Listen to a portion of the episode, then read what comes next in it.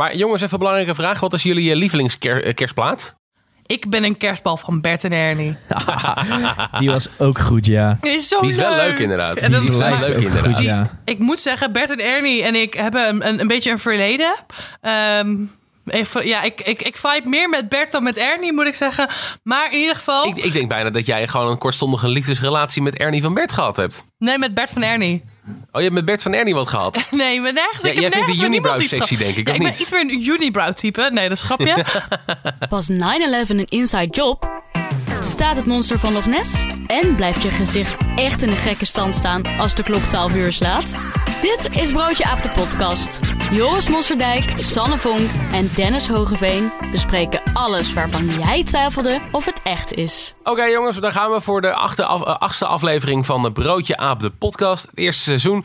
Eh, vandaag een bijzondere editie. Het is vandaag de corona-editie, soort van voor ons. We gaan het er niet over hebben.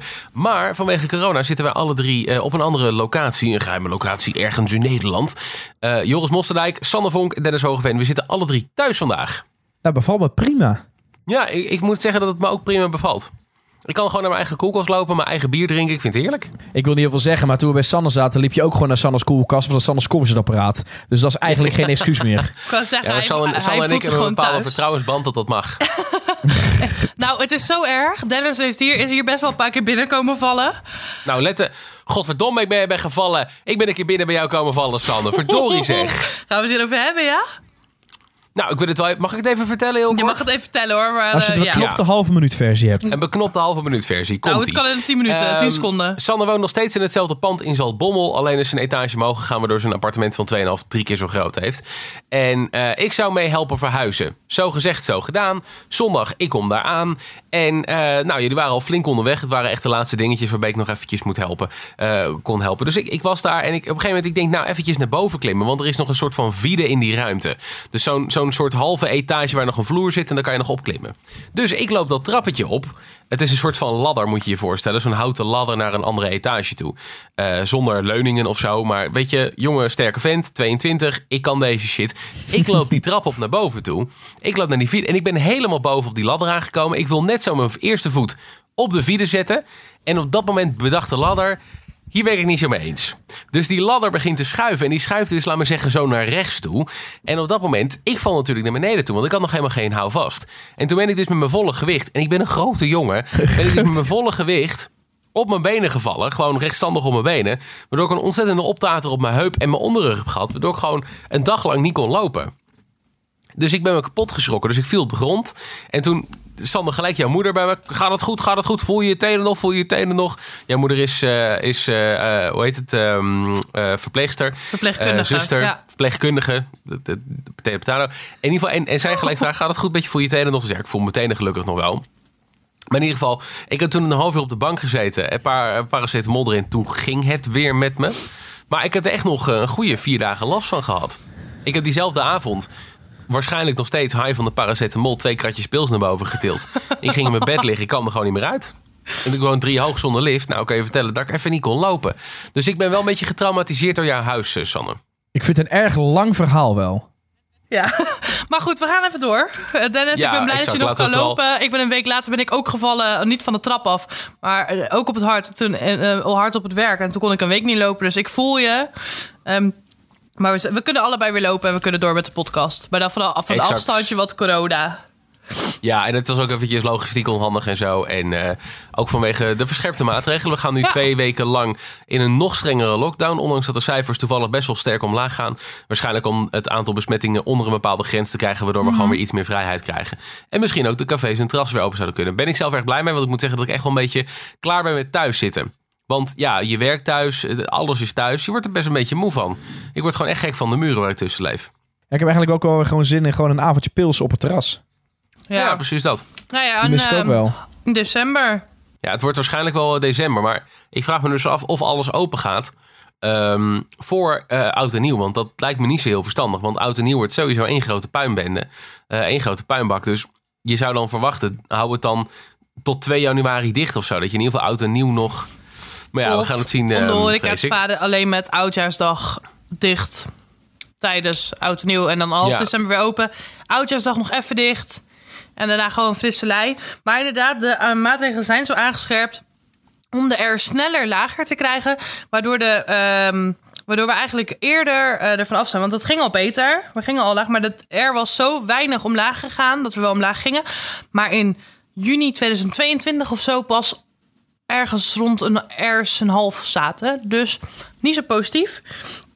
Maar als we even twee weken ons best doen, dan komt alles goed. Laten we het hopen en dat we weer een beetje bewegingsvrijheid krijgen. Zou heel fijn Ja. zijn. Jongens, zo beginnen we dus aan de achtste aflevering van, eh, van deze podcast. En deze achtste aflevering gaat niet over corona. Laten we het daar vooral niet nog een keer over hebben. Iedereen heeft het er al over. Zelfs Lange Frans heeft het erover. Dus eh, dan vind ik dat wij het Nee. vooral niet moeten doen. Nee, nee, het is gewoon een griepje. Het is eh, gewoon een griepje.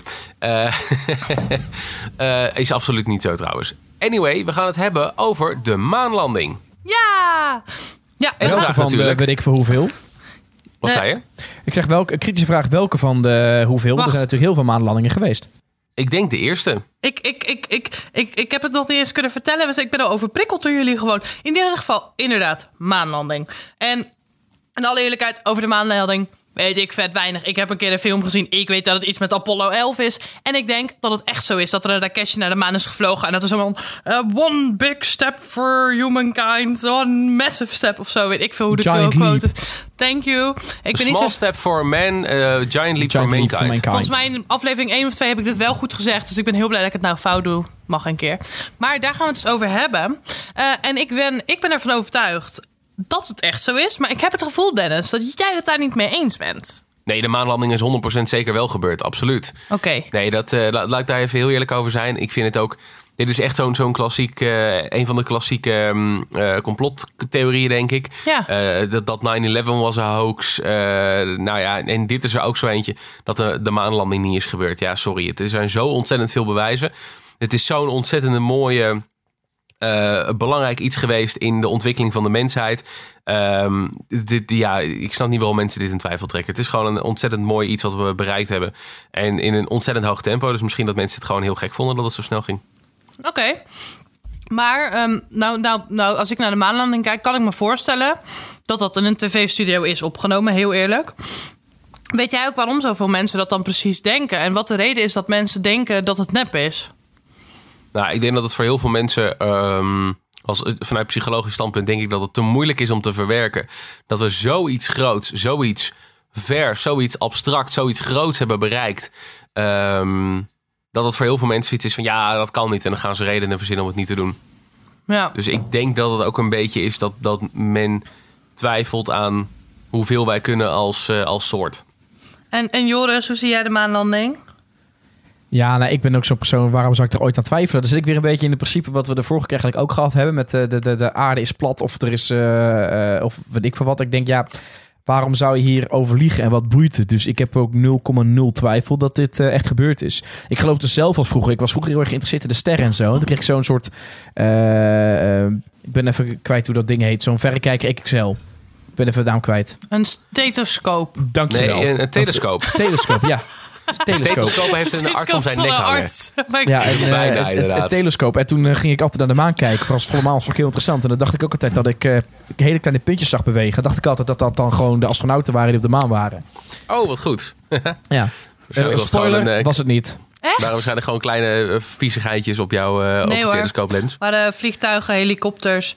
Eh, Oh, dat zou ook kunnen. dat ja, soort dingen. Ja, wij gingen vroeger altijd in elke vakantie gingen we maar weer naar zo'n planetarium. En dan moesten we weer een half uur naar de sterren lopen te kijken met, mijn- met mijn ouders. Vonden ze helemaal leuk dat wij dat leuk vonden, dachten ze. Maar de, dus ik, eh, ik heb iets meer sterrenkunde. Ik, ik weet wel veel over sterren en manen en planeten, maar niet zoveel over de maanlanding dus. Oh, oké. Ja, ik heb er wel veel over gelezen. Ik vind het sowieso ontzettend gaaf dat we het bereikt hebben. Want gewoon in 1961 zei iemand... eh, nou ja, we gaan naar de maan toe. Dat was John F. Kennedy. En opeens, eh, acht jaar later, waren ze daar. Het was zo bizar dat het ook gewoon gelukt is. Eh, want als je het vergelijkt, de rekenkracht van eh, de, eh, de maanlander van Apollo 11, laat maar zeggen van, van de, de, de raket waar ze in zaten, dat is te vergelijken met de rekenkracht die een gemiddelde rekenmachine van een, een, een, een, gewoon een goedkope boekhandel heeft, weet je wel. Die je gewoon, zo'n zo'n rekenmachine van 12 euro, dat heeft precies evenveel rekenkracht, of misschien zelfs meer, dan de Apollo 11 maanlander, dan de Eagle. Dat is toch bizar als je dat bedenkt, dat met zo weinig ze zoveel voor elkaar gekregen hebben. Maar dan is het toch eigenlijk onmogelijk, want mijn rekenmachine kan echt niet naar de maan hoor. Nou ja, eh, nee, ja, er, zit, er zit geen raket onder. Maar in principe de berekeningen die je ervoor nodig hebt om de, de, de trip te maken, die, zit, die zijn wel aan boord. En hij, ik- dat ding kan zo snel rekenen. Dat kon die Apollo-lander helemaal niet. Daarom was het ook zo moeilijk om aan te passen. Wat ik er wel zo mooi vind, heeft dan niks te maken met de maanlanding. Maar ook inderdaad, als je er überhaupt al over nadenkt hoe bizar dat is. Dat een tijdje geleden, één of twee maanden geleden, dat ehm, eh, die missie naar Mars is begonnen. Omdat dan zeg maar Mars de kleinste afstand was. En dat ze uiteindelijk gaan proberen om een stukje Mars, dus gewoon een stukje grond, naar de aarde te krijgen. Dat is voor mij een missie, dat is volgens mij in, in, in- over 15 jaar pas of zo gaat dat gebeuren. Maar er zijn vijf of zes verschillende raketten voor nodig om dat maanstukje uiteindelijk, of dat, sorry, dat, dat Marsstukje uiteindelijk op aarde te krijgen. Want dan is nu een raket, die gaat er naartoe. Er schiet er weer een raket af, dan gaat die naar eh, de, de, de grond van Mars. Nou, dan is er iemand, nog een ander karretje, die gaat uiteindelijk dan de stukjes eh, loshalen. Die legt ze op strategische plekken neer. Dan komt er weer een ander karretje, die stofzuigt ze op en die schiet ze weer de ruimte in. Dan is er weer een ander karretje, die vliegt om een baan rondom Mars, haalt die stukjes op en gaat vervolgens dan weer terug naar de aarde. Dat is ongeveer wat mijn huishoudster doet, maar dan met drie wagentjes. Ja, dat dus is zo toch- zou je het een beetje kunnen vergelijken, ja. Het is toch fucking bizar dat gewoon zo- zo'n wagentje, al die moeite gewoon puur en alleen voor dat. Het is zo ontzettend groot dat ik wel snap dat mensen denken, ah, dat kan nooit gebeurd zijn of zo. En dat je dan excuses gaat verzinnen waarom het niet gebeurd zou kunnen zijn. Nou, denk ik gewoon puur dat het gebeurd is. Omdat ik denk, waarom zou iemand bedenken om daar over zoiets te liegen? En wat heeft, dat heeft toch geen meerwaarde? En ik geloof misschien, ik ben iets te, te veel dat ik geloof in de goede mens. Maar ik geloof niet dat mensen liegen over dingen. En daarom vind ik het soms ook zo lastig dat er complotten zijn. Of, of dit bijvoorbeeld, ja, het bestaat niet. Dan denk ik, ja, maar waarom zou iemand bedenken... ach, we doen net of het bestaat, maar het bestaat niet. En dan gaan mensen daarin geloven. Want ik denk, in dit geval, kijk, de platte aarde, denk ik... nou, het is goed als mensen erin geloven. Dat heb je al je wiskunde op... op, op, op, op eh, daar kan ik het nog relativeren. Maar in de maanlanding, dat mensen dat zouden neppen... ik zou niet weten waarom. Nee. Ja, misschien om, om, om eh, wat je vaak ziet in situaties is dat het heel goed is om een soort van common enemy te hebben, om een gemeenschappelijke vijand te hebben. Eh, dat had je bijvoorbeeld ook met de NAVO. Daar wordt nu best wel in gerommeld. En Amerika, "Hey, we willen niet meer. Daar, wordt nu best wel een beetje geëikeld tegen elkaar. Vroeger was het totaal niet, omdat je een vijand had. En zolang je een vijand hebt als volk, dan is het ook niet zo heel moeilijk om de hele zaak een beetje bij elkaar te houden. Zie je ook, zie je ook als je terugkijkt in de geschiedenis, zag je dat ook bij heel veel oude rijken. Op een gegeven moment dan begon het een beetje te rafelen aan de randen. En de gebieden wilden er niet meer bij horen. En dan startte je gewoon een oorlog met een bepaald gebiedje. Nou, dan kon je weer een tijdje door. Het is wel een makkelijke manier om, om mensen soort van bij elkaar te houden. Dus in die zin, het is misschien. Je zou dat als argument kunnen aanvoeren. Maar er zijn zoveel argumenten dat dat wel gebeurd is. dat ik daar niet echt in geloof. hey, Joris, wat is jouw horoscoop eigenlijk? Mijn sterrenbeeld bedoel je? Ja, dat bedoel jij, je uh, sterrenbeeld. Dus Mijn sterren, mijn, mijn, wat, wat, wat vind je mij? Ik Wel, vind je- jou...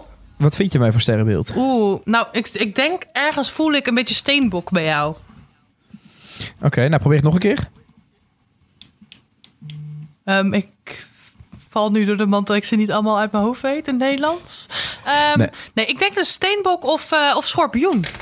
Nou, je zit er wel goed bij de dieren, maar ik ben een leeuw. Een leeuw, oh ja, dat is mooi. Ik ben een leeuw. En, en Dennis, jij bent eh, van 31 oktober, hè? je bent net jarig geweest, dus nog gefeliciteerd Eh, ook. ja, dank, dankjewel. dankjewel. Wat is jouw sterrenbeeld ook alweer? Dan ben ik een schorpioen. Dus een schorpioen, een leeuw en een ram zitten een podcast te maken. En jullie denken Klinkt dat het begin van meerdere, een hele slechte grap. jullie denken dat Is het dat een meerdere recipe voor gaat. disaster? Ja. Is, dat, is dat zo erg? Ja, dat is wel. ehm, dat zijn wel drie dominante figuren normaal in de horoscoop, hè? Oh, oké. Het scheelt dat ik totaal niet dominant ben, dus dat scheelt. Nee, Nee, je bent totaal, niet. dominant. Maar hoe kom je nu, hoe kom je nu bij deze sterrenbeelden terwijl we het hebben over, over de maanlanding? nou ja, bij was? maan denk ik aan planeten, denk ik aan. Nou, in ieder geval, ik heb hier jullie. ehm, denk ik aan sterren, denk ik aan sterrenbeelden. Ik heb jullie horoscoop hier. Oh, wat, God. wat zeggen onze horoscopen? Even Wat, kijken zegt, hoor. wat ga ik met de liefde doen? Ja, Oeh, oh. je gaat Oh, binnenkort de liefde van je leven ontmoeten. Vraag is alleen, hoe ga je het aan je vriendin vertellen? Ik wil zeggen, ja, ik, wil zeggen, ik zal het aan mijn vriendin vertellen, ja. Jouw horoscoop, ehm, meneer de Leeuw, voor vandaag. Zet de feiten op een rij, maar houd daarnaast rekening met je intuïtie. Wat betekent dit voor jou vandaag? Eh, helemaal niks. Nee, dat betekent, uh, zet de feiten op een rij en... eh, Wat was het rekenen op je Maar intuïtie? houd daarnaast rekening met je intuïtie.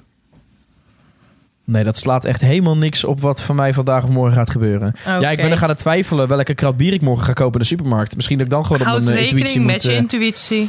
Oké, ik denk, oké, dan, ga ik daar even rekening mee Nou, houden. heel, heel, heel even. Ik zit eventjes te kijken hoe ik een eh, steenbok... Stel, ik wil Joris verleiden. Eh, ik, ik kan achterkans klein, maar stel, ik wil dat doen. Ik heb eventjes gekeken wat, eh, wat het date, date, dateadvies is voor een steenbok. Eh, wil je voor de- hoezo een steenbok? Wil, wil je een, een steenbok verleiden? Een steenbok Maar man hij is een verleiden? leeuw. Hij is een leeuw. Oh, jij bent een steenbok. Nee, Wie is er dan een steenbok? niemand is een steenbok. Niemand. Oh, jij dacht dat Joris een steenbok was. Ja, Oh. maar ik ga even door met jou, eh, Dennis. Ik ga wel even door met jou. Dan kun je ondertussen zoeken wat jouw horoscoop is vandaag, Dennis. Mijn het horoscoop van vandaag. Het wordt een romantische dag. Vandaag hou je je namelijk alleen maar bezig met de liefde. Ehm, nou ja, ik heb sinds kort een vriendin. Ik heb het wel eens laten vallen. Eh, en Oh, eh, ik moet zeggen, vandaag was nou niet de meest romantische dag tussen ons twee. Het was een vrij functionele, praktische dag. Eh, heel simpel, de wekker ging vroeg. Ik heb de hele nacht liggen snurken, want ik snurk best wel heftig. Eh Dagmar is een hele lichte slaper, dus eh, nou ja, s ochtends was de sfeer niet heel erg goed tussen ons twee. En we hebben eigenlijk allebei de hele dag zitten werken. En aan het eind van de dag moest ik snel naar Eindhoven toe voor een andere afspraak. Dus dan heb ik er een kusje gegeven en ben ik, ben ik er vandoor gegaan. Dus eh, ja, ik heb er denk ik eh, twee keer geknuffeld en één keer een kus gegeven. En hebben we samen geluncht. En dat was een beetje mijn eh, romantische dag met mijn vriendin. Dus eh, op de schaal van alle romantische dagen van de afgelopen drie weken staat deze absoluut onderaan. Twee. Er staat tegen Ach, twee. ja. Maar misschien ben je bezig met de liefde, maar alleen in je gedachten en niet in de uitvoering. Eh, Ja. hey, maar kunnen we dus even concluderen? Want we hebben nu even de drie sterrenbeelden bekeken en ge- gehoord. Het klopt eigenlijk niet helemaal. Geloven we eigenlijk Mhm. Klopt daarin? helemaal niet. Ja, het klopt helemaal niet. Ja, geloven we daar een beetje in nog? Ja, ik geloof dus heel erg in sterrenbeelden en horoscopen. En ik geloof wel dat je eh, bepaalde... Kijk, ik ben echt een ram en... Hoe een ram is, zo ben ik ook echt. Dus ik geloof er wel in of zo. Maar misschien is het ook gewoon toeval dat ik gewoon echt zo ben zoals een ram wordt omschreven. En zoals ik heel veel ra- rammen ken, die zijn hetzelfde als dat ik ben. Dus misschien is dat mijn logica. En ik ratel nu door. Dat is ook echt een ramding. Maar ik geloof ook in de liefde. Er zijn bepaalde sterrenbeelden die gewoon heel goed bij elkaar passen. En bepaalde sterrenbeelden die met elkaar breken. Maar waren al Ja. jouw exen dan? Waren dat jouw goede sterrenbeelden of juist de niet goede sterrenbeelden? Ehm, nou ja, ik heb een relatie met ze gehad en het is uit. Dus ik denk dat het achteraf niet goed bleek. Maar met sommigen ben ik nog goede vrienden. En dat is dan ook een steenbok. Oh, dat, dat is ook zo kut, jongen. Goede vrienden blijven met je ex. Beste vrienden, hè? Ja, maar dat, maar dat is net zoiets. Je gaat ook je hond niet houden als hij dood is. Dat vind ik ook. Ja, maar dat vind ik ook zoiets. Dat ga je ook niet doen. Oh, en hij Dat je luistert denkt- zitten, hè? Ja, maar ik denk, ja, we, sorry, maar je kunnen, we kunnen vrienden blijven. Nee, maar dat is, ja, weet je. Maar ik sta met hem. Oké, ik zou het er ook is- niet voor zijn Hij hoor. was Ik ook zou een er ook mijn absoluut niet voor zijn. Het is ook mijn, mijn, mijn- we zijn we elkaars exen, maar eigenlijk zien we elkaar niet zo. Want we hebben niet zo heel lange relatie gehad. En het was op de middelbare school. En ik zat in 3H voor hij in 6 VWO. En ehm, in ieder geval, of 5 VWO zelfs. Zitten nog steeds bij elkaar in dezelfde toneelvereniging. En nou, we zijn gewoon hele goede vrienden. Maar omdat echt een, misschien moeten we het geen ex noemen. Maar het is een soort high school sweetheart. En ik hou nog steeds van hem op die manier. Kunnen jullie, Maar- allebei, kunnen jullie allebei even een, eh, een willekeurige kaart uit een eh, stapel kaarten in, uit jullie, in jullie hoofd nemen? Tuurlijk. Even, eh, allebei, hebben jullie allebei een kaart in je Er hoofd? zitten 42 ka 52 kaarten in, toch? Zeker. Joris, Ik- heb er ook eentje in? Ik heb, er, ik heb er eentje in mijn hoofd. Oké. Is dit toevallig jullie kaart? De ruiten 7. Nee. Nee. Zet. Nou ja, ik kan een kans van eh, eh, 2 op 52 dat een van jullie twee het goed zou hebben. Dus eh, dan zou het eh, toch wel een hele sikke podcast zijn geworden. Ja, weet je, het is natuurlijk gewoon pure kans dat je een keertje goed gokt. Ja. Weet je, als je gewoon heel veel dingen roept, dan is er vast wel een keertje eentje raak. Ja. Dat ja, vind ik echt toch ook het- met, met, met die horoscopen. Je, je kan altijd zoiets maken dat het wel ehm, op een of andere manier een beetje eh, matcht of zo bij je leven. Zodra je, je kan bij iedere een keer zetten zo van een sleutel gaat een belangrijke rol spelen in je leven.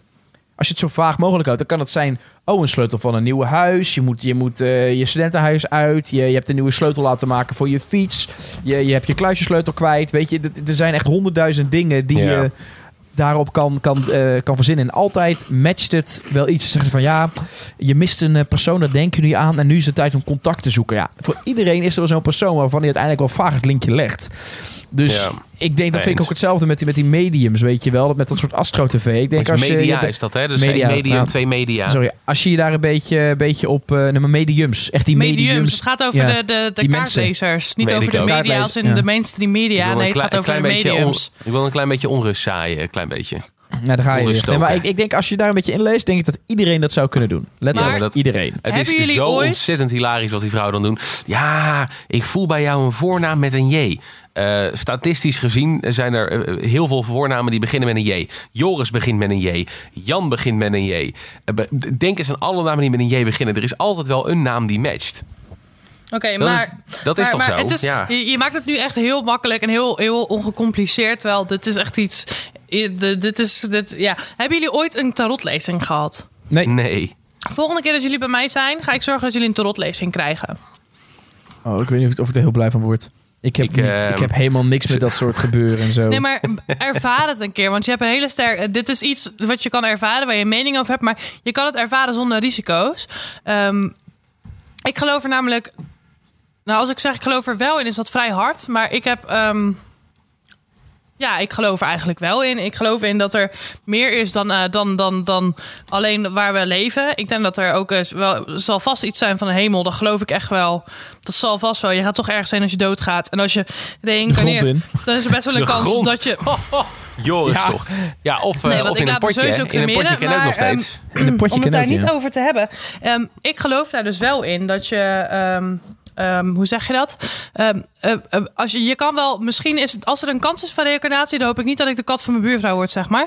Ehm, maar ik geloof wel dat er meer is dan dat. Ik geloof wel dat er, dat er ook een, misschien dat we het geen geestig spoken zombies moeten noemen, maar er is meer. Er zijn energieën.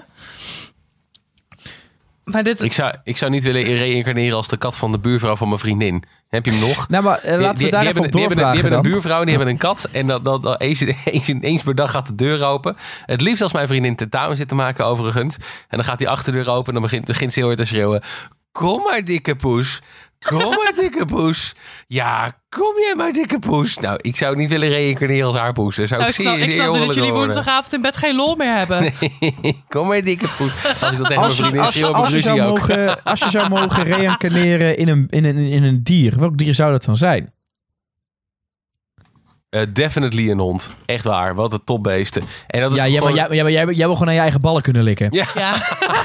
Dat is bij jou ook echt de only reason. Ja, natuurlijk.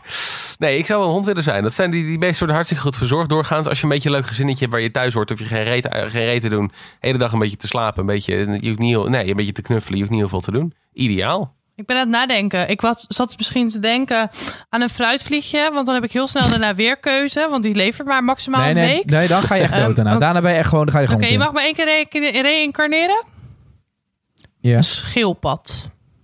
Omdat die gewoon heel oud worden. Heeft de eigen huis. Je wordt hartstikke oud. Een super relaxed leven. En kijk even naar de schildpadden in Nemo. Die zijn altijd een beetje chillaxed, zeg maar. Jo, maar Ehm. weet, je, weet jij even hoe stressvol het begin van een leven van een schildpad is? Die eieren, die worden maar- echt... Die eieren worden gelegd in het zand op een strand. En dan vervolgens kruipt zo'n schildpad daaruit. En dan is het een soort van fucking oorlogsgevecht naar het water toe. Je wordt er ook echt volgens mij met twintig eieren tegelijk gelegd of zo. Als Ja, meeuwen en krabben die redt, allemaal, ja. Is het al een fucking wereldwonder. En al die meeuwen die proberen dus al die, die, die, eh, die jonge zeeschildpadjes te redden. Zodra ze in de zee zijn is het oké. maar totdat ze in de zee zijn is het echt super heftig. Nou, dus, dan eh, ben ik een schildpad die, die, die, die geboren wordt in een dierentuin. En daarna, omdat dierentuinen verboden moeten worden, hoor mij aan. Worden ze vrijgezet in de natuur. En dan heb ik een fantastisch leven tot ik 180, 182 ben. Dan heb ik een enorm schild waar ik gewoon een bank, stand, tv, alles in heb. En dan word ik gewoon heel leuk oud. Sanne, je hebt iets te veel uh, tekenfilms gekeken, vrees ik. Ja, dat denk ik ook ehm, maar even teruggaan naar de, naar de maanlanding. Eh, d- dat de maanlanding niet gebeurd zou zijn. Eh, wat zijn de argumenten daartegen, Sanne, denk jij? Dat, dat, dat men dat denkt? Nou, zo- er was iets met een wind van een, van een vlag volgens mij. Was het dat ik ooit gelezen had, was er dat de vlag kan helemaal niet wapperen als hij op de maan zou hebben gestaan. En hij wapperde op de video. Oh, ja. Omdat er verminderde zwaartekracht is, zou de vlag dus niet kunnen wapperen. Ja, dat denk ik. Ik heb echt, Nee, echt, het jongens, is- ik heb echt geen idee. Het, het heeft ermee te maken dat er eh, geen lucht is op de maan. Er is daar gewoon... Kijk, wij leven in een atmosfeer van lucht. En je moet je bedenken, in de ruimte is niks. Daar is gewoon letterlijk niks. Ja, daar heb je drie atomen per kubieke meter. Dat is vrijwel niks. Eh, en op de, maan is dus ook geen atmosfeer. Daar is dus gewoon geen lucht. Eh, dus er is niks waarin die kan wapperen. Hij hangt ook gewoon bam recht naar beneden toe. Eh, zou je dus denken... ik heb hier wel eens wat over gelezen. Volgens mij komt het door de radiatie in de ruimte. Want er is best wel een hoop... Excuus. Radiaties zijn golven, toch? Eh, ja, dat is in principe straling. Eh, straling die van de zon afkomt. Die wordt, eh, op de aarde wordt die afgevangen door onder andere het magnetisch veld van de aarde. En door de atmosfeer van de aarde. De bovenste lagen die, die filteren dat er ook uit, zodat het op onze huid terechtkomt. Of ergens anders. En eh, dat is niet op de maan. En daardoor ging dat ding wapperen uit mijn hoofd. Dat is ook de reden dat de vlag die er staat, anno 2020, helemaal niet meer de Amerikaanse vlag is, maar gewoon een volledig witte vlag. Omdat er Oké. zoveel straling op is, terecht is gekomen, dat gewoon alle eh, inkt ervan afgestraald is, laat maar zeggen. Vrij agressieve shit. Maar die Nee, vlag staat er dus wel nog. Dat, zei- die, die vlag staat er nog wel, maar wat zei je, Sanne? Ik zeg, net als bij oude standbeelden. Weet je wel, die oude Griekse standbeelden, die waren vroeger geschilderd. Hè? Die waren niet altijd wit. Ja, precies. Dat zou daar kunnen komen. Ik denk dat het, ja, dat, Ja, ja, heeft ook precies. inderdaad die- met zonnestraling te maken, volgens mij. Ja, exact. slijten en weer. Ja, nee, dat vind ik een heel mooi voorbeeld. Volgens mij is dat, eh, komt echt een beetje dezelfde. Ja, het is vergelijkbaar. Eh, het is inderdaad zo dat, eh, dat die, die, die radiatie komt op die vlag terecht en zorgt er dus voor dat, dat, dat de, de inkt er redelijk vanaf gaat. Ja, absoluut, de verf. Dus het is inmiddels een witte vlag die er hangt. Dus een vlag van Frankrijk, voor de mensen die de grap snappen. Heel Dat kun je niet zeggen. Deze eruit knippen, moet ik hem erin laten? Nee, laten we hem in. Laten we erin? Oké, nou, Ja. tot zover mijn reputatie. Ehm, maar Was al, was, al, was al een heel. Nee.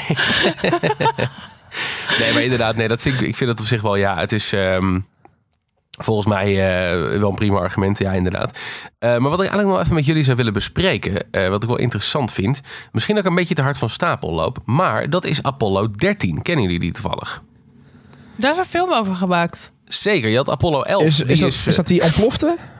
Nee, dat is eh, volgens mij niet een... eh, hij is wel ontploft, maar hij is niet ontploft ontploft. Klopt dat wat ik zeg? Ik Hij weet is, het niet. Ja. hij is niet in heel veel stukjes uit elkaar eh, geblazen. Eh, het was de vijfde bemande missie naar de maan. Ehm, het was eh, de derde echte maanlanding, want ze zijn er namelijk zeggen twee keer omheen gevlogen en toen weer terug. En eh, dit zou de, vijfde, de derde keer zijn als echt de maan op zouden gaan. Apollo 11 was de eerste. Apollo 12 was de twa- tweede, ging helemaal prima. En toen kwam Apollo 13. En dat was een hele bijzondere. Want dat ding is dus gelanceerd in 1970. En eh, vervolgens, terwijl dat ding lanceerde, is er iets misgegaan met de zuurstoftank. Die zuurstoftank is ontploft. En eh, toen zijn eh, letterlijk de, de legendarische woorden uitgesproken. Oké, Houston, I believe we've had a problem. Eh, de, de legendarische woorden die je nog heel vaak in tv-series en zo terug ziet komen. En toen bleek dus dat, eh, omdat de zuurstoftank ontploft was. En als je ja, eh, brandstof wil laten verbranden in de ruimte, heb je zuurstof nodig. Dus die moet je ook meenemen. En daardoor hadden ze niet genoeg brandstof om, om naar de maan toe te gaan. Sterker nog, ze hadden niet genoeg. Ze zouden eigenlijk de, de volledige vlucht niet kunnen maken. Dus ze zijn toen heel hard gaan nadenken van wat moeten we doen. En toen kwamen ze dus eigenlijk maar met één oplossing. Dat ding dat ging al zo hard richting de maan. Ze konden dat niet stoppen, omdraaien en terugvliegen. Dat zou superveel brandstof kosten om dat te doen. Want in de ruimte heb je geen eh, weerstand. Waardoor je dus eigenlijk op het moment dat jij een bepaalde snelheid vliegt... dan blijf je dat net zo lang vliegen totdat je daadwerkelijk hard gaat remmen. Omdat je niet wordt afgeremd door de luchtweerstand in de ruimte. Ik probeer heel goed te dus- luisteren hoor. En daarom is het dus zo geweest dat het makkelijker was om naar de maan toe te gaan, er omheen te slingeren, terug te gaan naar de aarde en vervolgens daar te landen. Maar dan moet je je dus bedenken, dan zit je in de Apollo 13 capsule, dan vlieg je langs de maan op, wetende dat je daar naartoe zou gaan. Je zou de derde crew ter wereld zijn die over de maan zou gaan wandelen. Je ziet de maan, je vliegt er langs en je gaat terug naar huis toe omdat je niet genoeg brandstof hebt om naar beneden toe te gaan. Hoe triest is dat? Dat is wel heel triest, maar dat is wel een veel snellere manier. Dat gebruikten ze, ja, dat is ook fiction natuurlijk, in de film The Martian. Ik weet niet of je die nog eh, kent. Dat ging ook over een, eh, een met Damon zat Au. volgens mij er in de hoofdrol. En dat was een missie in Mars. Nou, er was dan nog één iemand op Mars. Ze gingen ervan uit dat die gozer dood zou zijn. Ja. Eh, maar die bleek uiteindelijk te leven. En dus die mensen die onderweg waren weer van Mars naar de aarde. Die deden er echt best wel een eh, aantal jaar volgens mij zelfs over. Eh, die hebben uiteindelijk zijn ze terug naar de aarde gevlogen. Met een slinger om de aarde gegaan. En vervolgens weer teruggelanceerd richting, eh, richting Mars. Omdat het veel sneller zou zijn dan halverwege lang remmen, omdraaien en weer gas geven. Omdat het gewoon niet te doen is in de ruimte. Ja, precies. Want je remt niet af door. Op het moment dat jij geen gas meer geeft, dan blijf je dus voor altijd op hetzelfde tempo doorgaan. Tot je ergens op incrasht. En op het moment dat jij in het zwaartekrachtveld van een, een lichaam komt. en je kan daarmee dus een soort slinger creëren. dan eh, dat kost je geen brandstof. Dat, dat kost je helemaal niks. Maar dan kun je wel de richting van je beweging draaien. Dus het is inderdaad dan makkelijker om maar gewoon door te vliegen. en bij de aarde om te keren en terug te gaan. dan dat je op het moment dat je daar halverwege bent, dat je omkeert, dat je eerst moet afremmen, dan inderdaad keren en terugvliegen. Dat kost veel meer energie. Maar dan de vraag waar alle luisteraars mee zitten. Waarom heette het niet Apollo 1, 2 en 3? Ehm, dat vind ik oprecht wel een goede vraag. Eh, ik, denk dat dat de, on- ik denk dat dat de onbemande missies waren. In ieder geval, dat lijkt mij het meest logische. Ik ga Ik nu snap dat soort dingen nooit. Want kijk, je hebt dan altijd zo, dan komt er zo'n actie en dan hoor je Apollo 12. Dan denk ik, waar zijn 1 tot en met 11 geweest? Ja. Ehm, hier, de naam Apollo 1 werd achteraf gegeven aan de capsule die verloren ging bij een dodelijk ongeval in 67. Eh, toen oefenden eh, drie mensen ehm, in een eh, onder druk staande met zuurstof gevulde commandocapsule eh 50 kilometer kortsluiting. De vonk werd totaal, zuurstoftank. Eh, ze zijn volgens mij overdekt. Derde graad brandwonden toen de hulpverleners uiteindelijk waren. Het ongeluk besloot naast de capsule uit te rusten met onbrandbare materialen.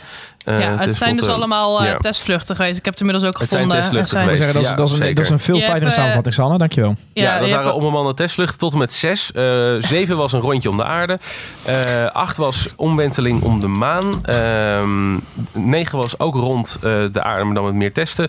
Eh, tien was ook om de maan en gedeeltelijke afdaling. En elf was echt de eerste maanlanding. Dus toen zijn ze echt geland. Hey, bijten jullie wel eens op je pen? Jazeker. Eh, af en toe. Ja, ik beet dus net op mijn pen. Ik doe dat heel vaak als ik probeer te luisteren. En ik luisterde net oprecht. En toen beet ik op mijn lip in plaats van op mijn pen. En dat deed zoveel pijn. Ah, arme Sanne. Maar ik heb Dat wel is een echte handig. bijtpen, dus dat scheelt. Hey, maar als we dan toch een beetje in de uitstapjes zitten. Als jullie één iemand eh, zouden mogen kiezen die jullie ehm, in de ruimte zouden willen sturen naar Mars. Een BN'ert. Ehm, Die zullen jullie ontzettend graag naar de ruimte willen sturen. Ja, maar moeten ze dan ook weer terugkomen of om daar te gaan wonen, zeg maar? Nou, ze hoeven niet per se terug te komen. Het is optioneel. Maar je boekt op zich een enkeltje. Oké. Oeh, ik ben niet echt een haatdragend mens volgens mij. Ik heb niet echt zo'n grote hekel aan mensen dat ik ze zou willen wegsturen. Joris, je hebt vast iemand in je hoofd, anders zou je het niet zo zeggen. Nou, ik zit dus inderdaad, nu ik de vraag stel, stel zelf te denken. Maar ik kom ook nog niet zo 1, 2, 3 op een naam. Maar dan hoop ik dat Sanne wel meteen denkt van... Ah, ik vind jou wel een hekel hebben aan Winston Gersenovic. Ik weet niet waarom. Nee, ik vind hem fantastisch. Oh. Maar ehm, ik zit dus te denken, dat zouden we iemand naar Mars sturen. Maar wie zegt dat leven op Mars niet mogelijk is? Want er wordt niet voor het ge- gezongen over leven op Pluto is en is er live on Mars. En er wordt er over gezongen. En waarom zou dat slecht zijn daar? Dus wat, je kan iemand mogelijk een goed leven gunnen op een andere planeet. Dus ik weet het niet zo. Dus nou, ik denk... heel, heel even, leven op Mars is echt niet relaxed. Eh, je moet je voorstellen, Mars heeft geen eh, magnetisch veld eromheen zitten. Eh, Oké, dus je kan geen koelkastmagneet ophangen. n- Nee, dat, dat, dat is... Sorry. ehm, Oh, God. eh, nee, dat bedoel ik niet. Dennis helemaal zijn verhaal kwijt. Nee, waar waar het meer om gaat is, is er komt zo fucking veel radiatie op, de, op het oppervlak van Mars... dat het gewoon onmogelijk is om daar lang te leven. Of je Dus moet je hebt al- geen sauna er- nodig. Sanne, het komt erop neer als je een half jaar woont. Ja, Sanne, het komt erop neer als je daar woont. Dan eh, heb je binnen een half jaar je staart weer, zeg maar, die we vroeger hadden. Die zijn inmiddels... Die, Oh, er neer. Oké, oké, oké. Wie zou ja. ik dan het liefst daarheen willen sturen en een staart geven? En de hele dag in de sauna laten leven, dus en geen koelkastmagneet op kunnen laten hangen, wat best wel jammer is. Ehm, nou, ik, ik kan niet iemand bedenken, maar ik hoop dat het iemand is die de wereld altijd heel erg vervelend maakt. En zo'n, ja, Karen. Zo'n Karen. Alle Karens. Eh, Oké. Gewoon iedereen in de wereld die Karen heet. Nee, iedereen op de wereld die een Karen is. Ik denk ook dat er Karens zijn die geen Karens zijn. Even eh, om te definiëren, Karens, dat zijn eh, doorgaans vrouwen. eh, en überhaupt mensen die, die op Facebook. dat, het zijn vaak. Ja, het is, het is een beetje moeilijk uit te leggen in, in een paar zinnen.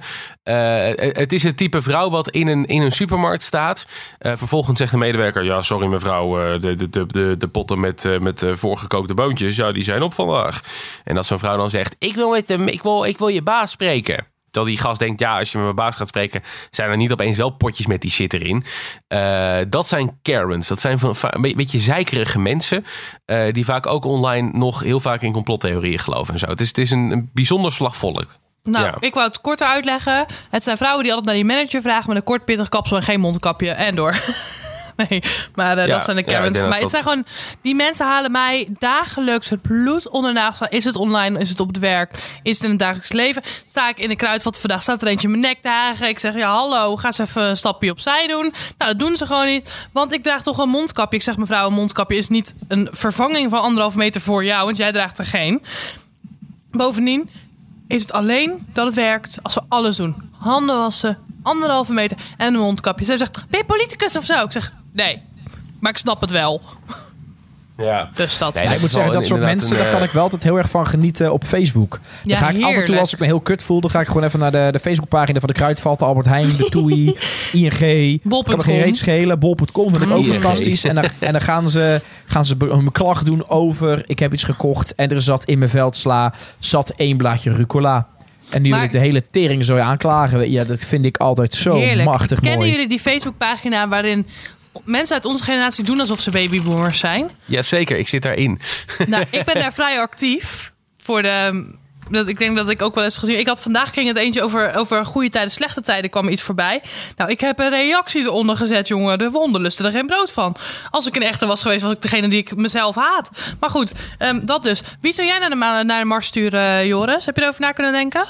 Ja, maar het is heel slecht. Ik, ik ben nog steeds niet op een eh, naam uit. Dus het is echt gewoon een hele slechte vraag dat ik het opgegooid heb. Dat we er nu al tien minuten over aan het discussiëren zijn. Heel dom. Dat we eigenlijk geen enkele naam eh, gehoord hebben. Heb je een politicus in je hoofd? Eh, nee, eigenlijk ook niet. Nee, dan zou ik zeggen, ja, Rita Verdonk, want die keek zo chagrijnig. Oh, daar maar heb die ik voor ook niet. Daar heb ik ook niet echt een reden, nog niet reden toe. Rita Verdonk, dat is lang geleden. Hey, maar laten we even teruggaan naar, naar, naar, die maanlanding. Waar Ik wil waar antwoord van nog... Dennis ook horen. hè? Ja, Ja, Dennis. ik heb niet echt, niet echt iemand. Ik vind een politicus vind ik heel makkelijk. Ehm, ja, ik heb niet, niet echt iemand waar ik een hekel aan heb of zo. Tuurlijk wel mensen waar je denkt, ah, die is ook weer op tv. Ehm, ja, zo'n zo'n zo'n Albert Verlinde met dat robbelen en zo denk ik, ah, daar heb ik zo geen zin in. Vind ik dat vind- ja, ik heb daar niet zo heel veel mee. Maar ik heb niet echt mensen waarbij ik denk, nou, jou wil ik er nou uittrappen. Jou vind ik, ik, ik ben geen Maarten van Rossum of zo. Wat ik overigens wel gewoon een ontzettend grappige man vind. We zijn gewoon hele, eh vredelievende, even hele liefhebbende mensen. Hey, maar wat ik me wel nog even af, eh, af wil vragen over, over de maanlanding, waar het eh, op zich officieel deze podcast over gaat. We zijn er heel erg uitgeweken, maar officieel was de intentie om het erover te hebben. Ehm, wat, eh, weten jullie, wat is uiteindelijk de reden geweest waarom we dachten we gaan naar de maan? Was dat echt gewoon Amerika tegen Rusland van oké, we gaan kijken wie het eerste dat kan doen? Of was Ja. dat meer van oké, we willen kijken of er water of leven is? Of was het echt gewoon een beetje een wie heeft de grootste pik van die twee landen? Het was echt een beetje inderdaad wie heeft de grootste pik en hoe kunnen we dit, dit doen. Het werd ook al de Space Race genoemd en Rusland heeft bijna alle milestones gewonnen. Dus eh, eerste keer in de ruimte überhaupt. Eerste, eh, eerste levende wezen in de ruimte was een hond Laika. Eh, eerste mens in de ruimte. Die hebben de Russen allemaal gewonnen met Sputnik. Supergoed. En toen dacht Amerika, ja, als ze nou ook nog eh, de eerste man op de maan zetten, of de eerste persoon, ja, toen man op de maan, laat maar zeggen. eh, dat, dat, dat zou heel kut zijn voor ons en dan staan we toch een beetje lullig voor. En met die reden hebben ze bedacht, oké, wij moeten die eerste zijn. Dus ze hebben er echt een ontzettende shitload aan geld in gepompt. En het uiteindelijk wel voor elkaar gekregen dat de eerste mens op de maan was een Amerikaan. Ja, Maar dan vraag ik me dan op een gegeven moment af, wat was de lol ervan? Wat nu? Want Ja. nu, ja, nu hebben we, zijn we op de maan geweest. We, we hebben iets naar Jupiter gestuurd, noem maar op. Maar ja, en wat, wat heeft het ons gebracht? We zijn, we zijn miljarden, we zijn, we zijn miljarden mensen zijn we kwijt. Of miljarden, sorry, miljarden eh, euro's. Dus heel veel mensen zijn eraan overleden. En ja, wat is nu, wat we weten? Ja, er is misschien ooit mogelijk leven geweest op, maan, op de maan. En er is misschien iets van waterstof, dampen te vinden op Mars. Ja, heb je geen reet aan. We hebben de shit niet eens op orde op aarde. Ja, de, de, de, de kans dat er leven is op de maan is niet zo. Dat is echt minimaal. Eh, er is wel een kans dat er leven is geweest op Venus. Wat nog steeds is. eh, helemaal ergens boven in de, in de dampen. Venus is alleen een beetje. Ja, niet, niet de allerfijnste planeet ooit. Eh, Venus is namelijk de enige die de andere kant op draait. De aarde Oh, draait. daarom is het de planeet van de vrouwen. Ja, het draait de andere kant op. draait, die gaat gewoon... eh, Het draait de andere kant op dan de Nee, mannen. alle planeten draaien dezelfde kant op. Eh, laat maar zeggen, als je de, aarde hebt en je kijkt vanaf boven, draait die rechtsom. Dus eh, met de klok mee als je vanaf boven kijkt. Eh, behalve Venus, die draait tegen de klok in. Dat komt omdat er waarschijnlijk een keer een keiharde meteoriet ingeslagen is. Waardoor dat ding de andere kant op draait. Of een of ander, ander groot natuurfenomeen waarbij het door het flink mis is gegaan.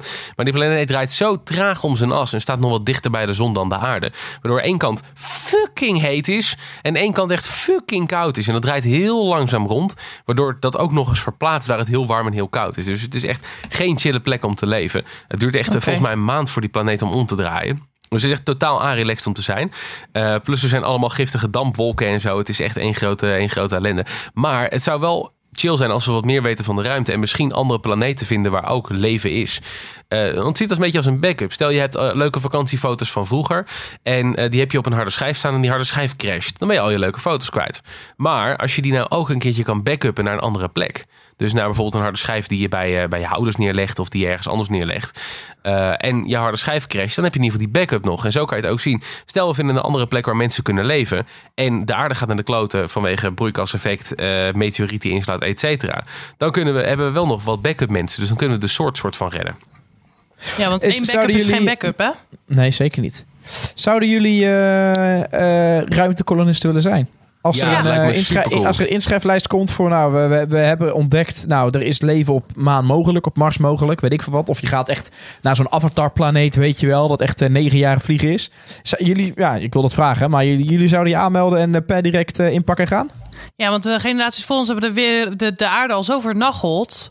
En onze generatie na ons. Als ik een kind krijg, die gaat nooit meer een aarde meemaken zoals het hoort. Dus we kunnen beter op een nieuwe planeet beginnen. Ja, maar ik zeg, ik zeg niet zozeer dat de aarde dan helemaal kapot is. Hè. Gewoon als ze zeg maar, weet je wat, als mensen dachten die gingen op de boot, gingen ze naar Amerika toe, naar de kolonisten.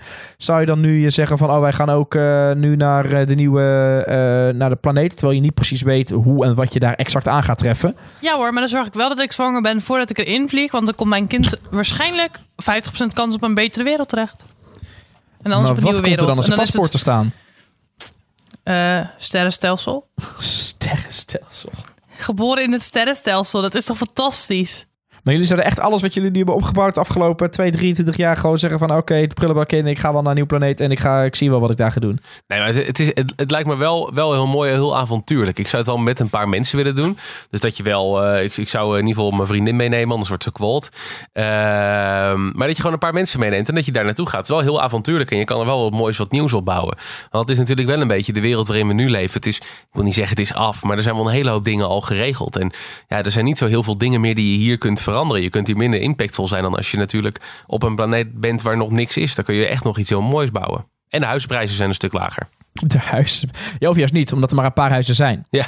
Dat is natuurlijk ook nog wel een ding. hè. En er is ook minder vraag naar. Hè? Het is vraag-aanbod spelletje. Dus er zijn minder mensen die vraag hebben naar een huis. En er is ook minder aanbod op huizen. Ja, dat zou het weer gelijk trekken. Maar het hangt een beetje van vraag en aanbod af hoe duur een huis is. Laten we vooral hopen dat Prins Bernard junior niet meegaat. Anders dan wordt het... eh, Die koopt alles op. Nou, over die Prins op. Junior ge- gesproken. Zijn er politici die je zou kunnen daten? Als je ze ziet, hè? Ongeacht Even serieus, we hebben het over de, de maanlanding. En dan ga je het nu hebben over daten met politici. Volgens mij zit hier gewoon heel veel eigen frustratie in. Nee, Jongens, jij wilde trouwen met Rita Verdonk, toch? Of niet? Zeker, zeker. Oh, en, en anders Sibran Buma. Sibrand Oh, oh Buma. ja, die is leuk. Ja, want Sibrand Buma is ook echt voor het homohuwelijk. Ja. Nee, maar ik denk wel dat het, een, dat het wel, een, een va- echt een vader is. Een ouderwetse vader. Het is wel een ouderwetse vader inderdaad. Ja. Dat, eh, dat denk ik Nee, maar wel. vertel, wie vind jij een knappe politicus, Sanne? Want dat zeg je met een reden, hier heb je goed over nagedacht. Nee, ik heb hier niet over nagedacht. Ik vind jou wel, of als we, het, we gaan het hebben over uiterlijk. Hè? dus niet over wat Oh, ze ja, denken. Ik, ik, ik denk dat ik weet of jij gelijk gaat krijgen of niet. Dus zeg maar wat jij denkt dat, bij mij, dat, ik, de- dat ik denk dat bij mij zou passen. Ik vind het een hele lastige stelling die je zegt. Maar ik denk dat bij jou zou passen eh, of het typetje Rob Jetten, qua uiterlijk. Of het type... Ja, ik vind je ook juist wel, want... ah, jij, jij, ik vind jou wel een type die op de gladde jongens valt. Ik vind je ook wel een Cherry Baudet. Ja, je hebt het wel goed. Sorry. Oh, shit. Ja, Oh, Jesse. Klaver, Thierry Baudet of Rob Jetten. Ja, qua uiterlijk zijn dat wel mijn types. Ja, en ik denk op vierde op de reis zou waarschijnlijk Theo Hiddema staan. Ik moet er gelijk denken ook aan het liedje van Arjen Lubach. Eh, ik ben beter in bed dan eh, Thierry Baudet. Ja. Ik zing dat heel Oh, ja. vaak. Maar dat maakt niet uit. Ehm, ik, eh, ja, ik weet, dat weet ik niet. Maar het gaat puur over het uiterlijk. En dan, maar dan wil ik ook antwoord voor jullie. Want ik weet dat Eva Vlaardingenbroek misschien er wel eens tussen zou kunnen zitten. Want dat is best een knappe meid. Dat is die hele knappe vrouw van eh, Forum voor Democratie volgens mij. Ja. Ja, die moet ik dus zelf even gaan zoeken. Want ik heb dus geen verstand van vrouwen. Überhaupt niet heel veel van. Hoe heet die eh politicus, zei je? Eva Vlaardingerbroek. Die staat op 8 dit jaar op de verkieslijst van de Forum. Eva Vlaardingerbroek. Staat ze op 8? Nee joh, dat is Hiddema volgens mij. Nee. Oh, Ehm, ja hoor. Ja, die staat mag niet op 8, komen. ze staat op 5 of 6. Het is, een, het is inderdaad een zeer knappe vrouw, ja. Ja, dat is een Ehm, knappe verschijning. Ze is een Maar ik antifeminist. denk dat het goed. Maar ik denk dat het heel goed werkt voor de hedendaagse politieke, poli- politici. Is het gewoon heel belangrijk dat je ook een beetje uiterlijk hebt. Want alles komt op tv. Ja, en we hebben natuurlijk onlangs eh, in de politiek eh, onze eh Lucille Werner toegevoegd, hè? Ja, dat vind ik ook een leuke vrouw. Ja, we moeten wel, moeten wel gelijk denken aan de slechtste, slechtste grap op aarde.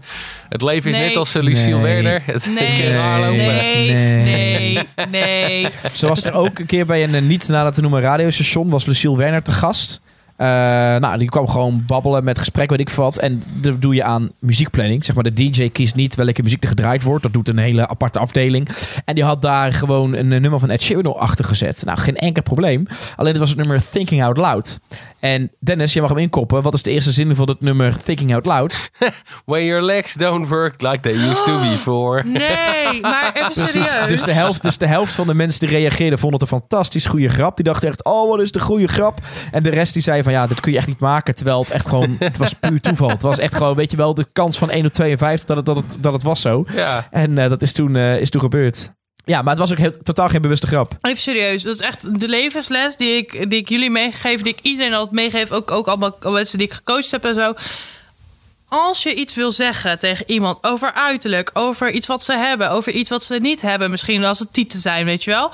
Zeg het alleen als ze het binnen vijf seconden kunnen oplossen. Je gulp is los, je veter is los, achter zit een plukje los in je haar.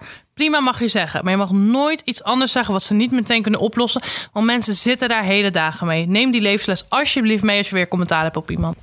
Dat vind ik een hele goeie. Eh, Ik zou eigenlijk nog eventjes terug willen pakken naar de maanlanding. Eh, want er zijn een aantal dingen die we nog niet besproken hebben. Men gelooft dus niet dat dat wel zo is. Eh, er is nog een heel mooi argument voor. En dat zou ik nog wel even willen bespreken eigenlijk. Ehm, als je kijkt naar de maanlanding. eh, en je kijkt naar die beelden daarvan. eh, dan zie je dat alle schaduwlijnen precies mooi parallel aan elkaar lopen. Ik weet niet of je dat wel eens gezien hebt. Maar dan zie je dat eh, als je naar, dus daarnaar kijkt, zie je dat het. eh, als je één lamp in het midden neerzet. en je gaat daar omheen staan met z'n allen. dan eh, die schaduwen die vallen dus achter jou vanaf de lamp gezien. Dus als je met twee mensen voor een, gewoon voor een peertje gaat staan. dan wijzen de schaduwen een andere kant op van de beide personen, toch?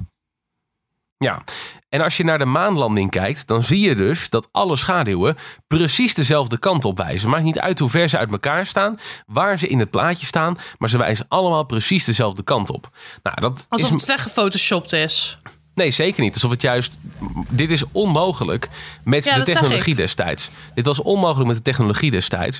Want op het moment dat je dat eh, zou doen met normale lichtbronnen. dan zou je dus zien dat al die eh, schaduwen een andere kant op zouden wijzen. vanwege de studiolampen. Alleen alle. eh, ze wijzen allemaal precies mooi dezelfde kant op. Wat betekent dat het licht wat daar is. Ehm, precies recht is. Dus er is alleen maar recht licht, precies één kant op. En dat kan alleen maar gebeuren op het moment dat je bijvoorbeeld op de maan staat en de zon naar binnen schijnt, eh, de, erop schijnt. Alleen dan zou dat mogelijk zijn. Eh, dat zou niet mogelijk zijn met studiolampen. Zoals heel veel mensen suggereren. Dus dan zou het opgenomen moeten zijn in de buitenlucht, buiten. Maar dat is niet helemaal mogelijk, omdat eh, er dan wind zou staan. En je dus, eh, in ieder geval, je zag de, de, de maanvlag zag je wel wapperen, maar dat had andere redenen. Maar er zijn er bepaalde scènes die niet mogelijk zouden zijn. Eh, kortom, het moet buiten opgenomen zijn. Ehm, en dat zou dus op de maan al- alleen maar gebeurd kunnen zijn. Want je kan niet precies mooi recht licht creëren. Daar zou je lasers voor nodig hebben. Maar die waren destijds nog niet uitgevonden. Dus het is onmogelijk dat, eh, dat alleen al vanwege het licht is het onmogelijk om het gedaan te hebben. Eh, dus dat is nog wel een mooi argument voor de maanlanding. Is, is het heel erg om te zeggen dat ik het niet een heel interessant argument vind. Heeft niks met Dennis te maken, maar ik ben helemaal niet zo verdiept in, eh, in, in lichtinval. Oké, set. Eh ander argument dat ook nog wel leuk is, is eh, er zijn eh, spiegeltjes op de maan neergelegd door de mensen die er zijn geweest. Klinkt niet heel spannend, maar wat je dus kunt doen, is je kunt als je de goede apparatuur hebt vanaf de aarde, kun je een lasertje schieten naar de, naar de maan. En dan reflecteert hij terug en dat duurt een paar seconden vanwege de lichtsnelheid. Dus dan duurt het volgens mij twee seconden of zo voordat hij terug is. Ehm, maar daaraan kun je dus ook meten dat er daadwerkelijk spiegeltjes liggen en dat er dus iemand geweest moet zijn. Eh, nou, hiermee heb ik eigenlijk wel een beetje mijn argumenten doorheen geschoten. Eh, ik hoop dat we het eh, allemaal wel redelijk over eens zijn dat de maanlanding gewoon gebeurd is. Ehm, En dan Zal ik nog we... even één één feitje? Wist je dat, eh, als we het moeten geloven, hè, dat de maan, waar we nu deze podcast aan gewijd hebben, ontstaan is door onze aarde. Ja, dat is leuk. onze aarde was er ook geen... eh, ja, dat- heb, je, heb je ooit gehoord van de grote smak? Dat is, de, dat is de, de- het verhaal wat nu rondgaat. Het is zeg maar dat eh, ja, 4,6 miljard jaar geleden... Zeg maar, dat kun je niet voorstellen, maar dat is heel veel. Laat het zo houden. Heel veel jaar geleden was er een hele grote planeet, een beetje formaatje Mars. Die is tegen de aarde aangebotst. Vervolgens is daar heel veel r- gruis en puin op ontstaan. En in de loop van de jaren, in duizenden jaren, zijn die, of zijn die samengeklonterd. En dat is uiteindelijk de maan geworden.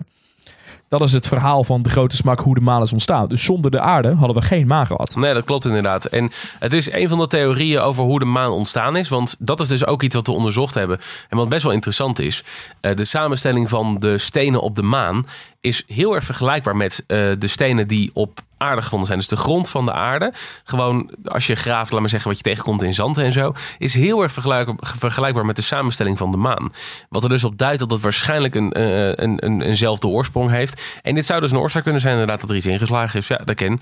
Uh, het kan ook zijn dat de aarde gewoon zo snel is gaan ronddraaien op een gegeven moment dat er wat materiaal uitgespat is en zo. Het kan ook zijn dat dat gewoon puur toeval is. Er zijn meerdere redenen, maar het, het is wel gaaf om te denken dat je gewoon ooit een soort aarde had en er is iets heel hard ingeslagen. Het is wel super gaaf. Ja. Nee, dat is even mijn feitje wat ik wilde, wilde bijdragen. Dank voor het luisteren. En als er vragen zijn, hoor ik het wel. ik vind het een mooie theorie, Joris. Dankjewel, dankjewel, dankjewel.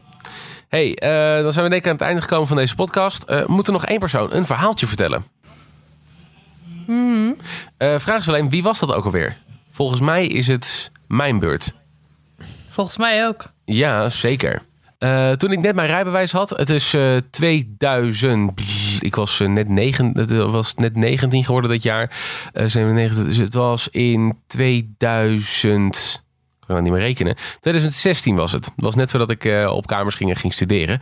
had ik net mijn, mijn rijbewijs gehaald. Superleuk. Was echt ontzettend blij mee. En. Um, ik mocht eindelijk voor een van de allereerste keren de auto van mijn ouders lenen. Nou, dat is best wel bijzonder, weet je wel. Dan, eh, dan ben je hartstikke blij, want oh, je rijbewijs, je mag, je mag voor het eerst echt rijden. Uh, dus uh, ik had de auto van mijn ouders geleend.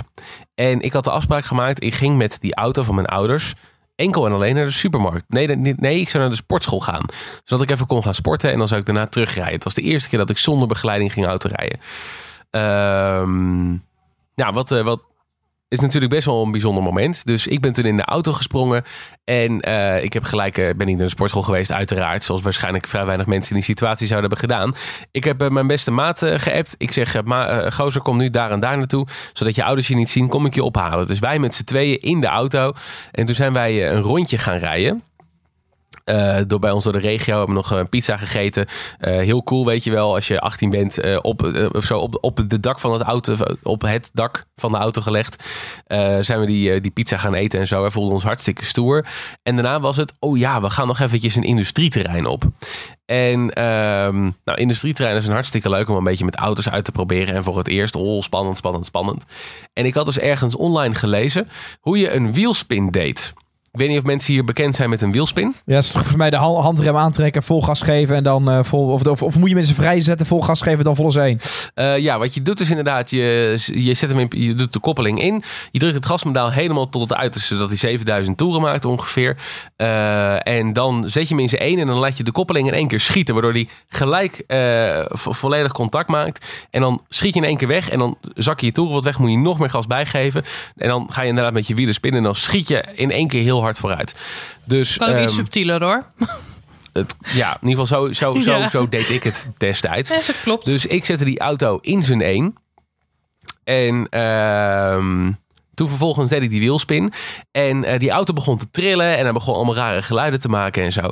Dus ik schrok me de tering. Dat kan je je wel voorstellen. Want dan sta dus op een industrieterrein met een auto. Waarmee je eigenlijk naar de sportschool zou gaan. Met een persoon erin die daar absoluut niet had moeten wezen.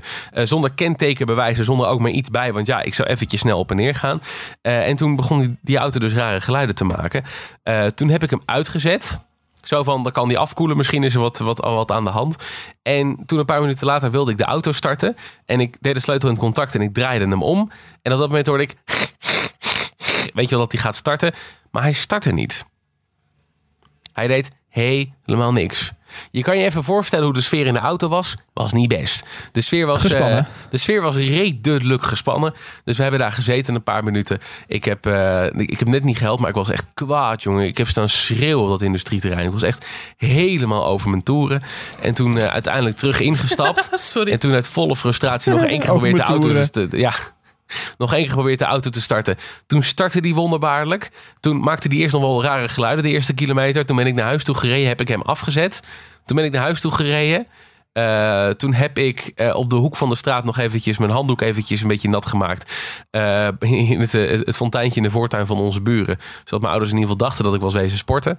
Toen kwam ik binnen, toen heb ik gedaan alsof er niks aan de hand is. En tot op de dag van vandaag zijn ze er niet achter gekomen. Dus ik moet zeggen, het valt bij mij meteen op dat dit al je derde verhaal is dat je vertelt. En dat heeft altijd te maken met auto's. Ja, zeker. Dennis en auto's, hè. Ik, ik heb ook twee keer bij Dennis in de auto gezeten.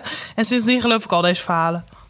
Ja, ik ben dus ook eh, eh, gewoon geneigd om te zeggen dat het waar is. Want eh, ja, ik heb Dennis vaak meegemaakt, ook in de auto. En je bent nu al recalcitrant. En dat is al minder geworden dan wanneer ik je kende. Dus dat is, je hebt je hoogtepunt bereikt. En ik zie het je wel doen. En is ook iets dat je... Ja, het is niet slim. Maar je gaat er niet bewust naar zo'n trein om die auto te vernietigen. Dus ik, ehm, ik ga wel voor waar. Ja, ga je voor waar, ik- Joris? Ik ga voor waar. Oké, heftig. Je hebt niet heel veel vertrouwen in de mensheid, hè? Eh, Je wel in de mensheid wel, maar in jou niet zo. Zet. Eh Sanne. Ja, ik ben even aan het rekenen. Ehm, ik kan nu gaan voor waar en met Joris meegaan. Waardoor als we het allebei fout hebben, de score hetzelfde blijft. Mijn voorstand... ja, nee, niet zo politiek geluk. Je Maar- moet gewoon, je moet gewoon een beetje Nee, wat, eh, wat ik ben even aan het dan, denken, eh, want ik wil, dat het, ik wil dat het waar is, maar dan hebben we wel weer hetzelfde antwoord. Ehm, ik denk wel dat het waar... Nee, ja. Hm. Nu antwoord. Namelijk, ja, maar kijk, al zijn auto-problemen zijn te herleiden en zijn logisch te herleiden. Dus alles wat hij zegt, technisch, kan inderdaad fout zijn. En ik neem aan dat de auto toen bij zijn ouders ook ineens nog ineens kapot was. Dus. En niet ineens spontaan het weer deed, of wel, Dennis? Nou, er zijn later wel wat autoproblemen geweest. Eh, ik denk dat er gewoon iets was waardoor de, de, de- het oliepeil dat hij heel erg warm werd of zo, waardoor hij gekke dingen begon te doen. Eh, ik denk dat het voornamelijk ermee te maken had dat hij even moest afkoelen. En toen uiteindelijk is hij ook gewoon weer normaal geworden. Maar mijn ouders hebben daarna wel wel ondergehoud gehad aan de auto. Ja, er is volgens Ja, mij. het klinkt heel logisch. er was, was iets ik denk stuk. dat Ik ergens weet niet een wat. koppeling versleten is geweest. Ehm, Dat, dat klinkt vrij logisch. zou heel eh, kunnen met dit verhaal, ook met de actie. Dus ehm, ik denk, wat dat betreft, zou het waar kunnen zijn. Maar ik zet hem in op niet waar. Zet je niet in of niet waar, Sanne? Zeker. Weet je het echt heel zeker? Ja, Jij wil, zeker jij wil nu. winnen, nu, toch? jij mij, nu jij mij eraf wil gaat halen, weet ik zeker dat het niet waar is. Dat is eh, misschien ook wel waar.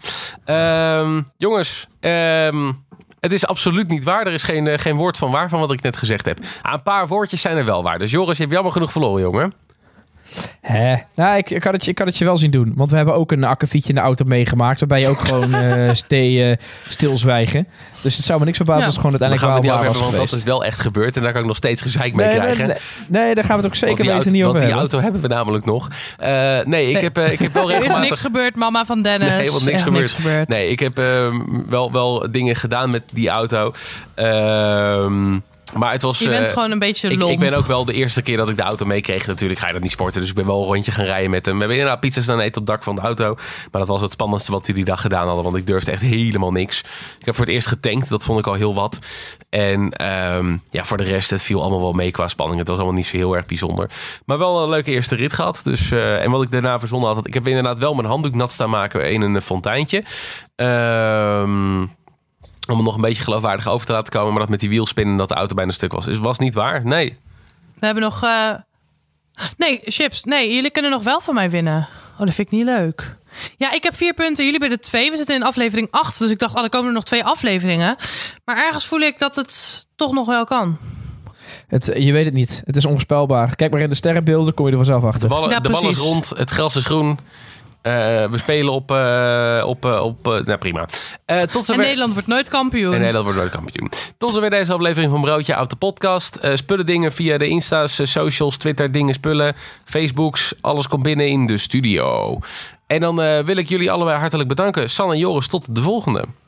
Doei! Tot de volgende. Hey. Laat weten wat jij van de podcast vindt via Facebook, Twitter en Instagram. Of ga naar de website broodjeaaptepodcast.nl